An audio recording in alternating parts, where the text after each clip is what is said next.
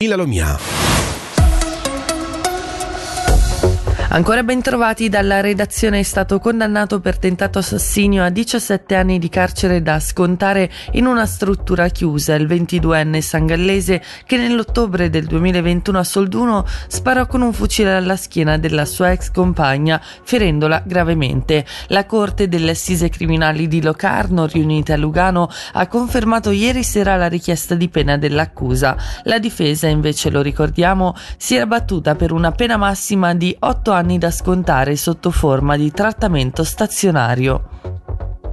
Si è aperta ieri a Berna la prima sessione della nuova legislatura, la cinquantaduesima, con il discorso del decano del Consiglio nazionale, il presidente dell'Alleanza del Centro Gerhard Pfister, seguito da quello della democentrista bernese Katia Ariem, che con i suoi ventisei anni è la parlamentare più giovane.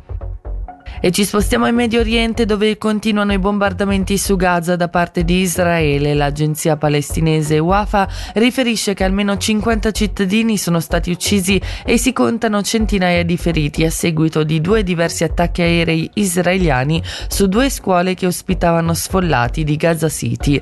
Nelle ultime ore i bombardamenti si sono spostati verso il sud della striscia, come confermato da Israele, che parla di una nuova offensiva di terra.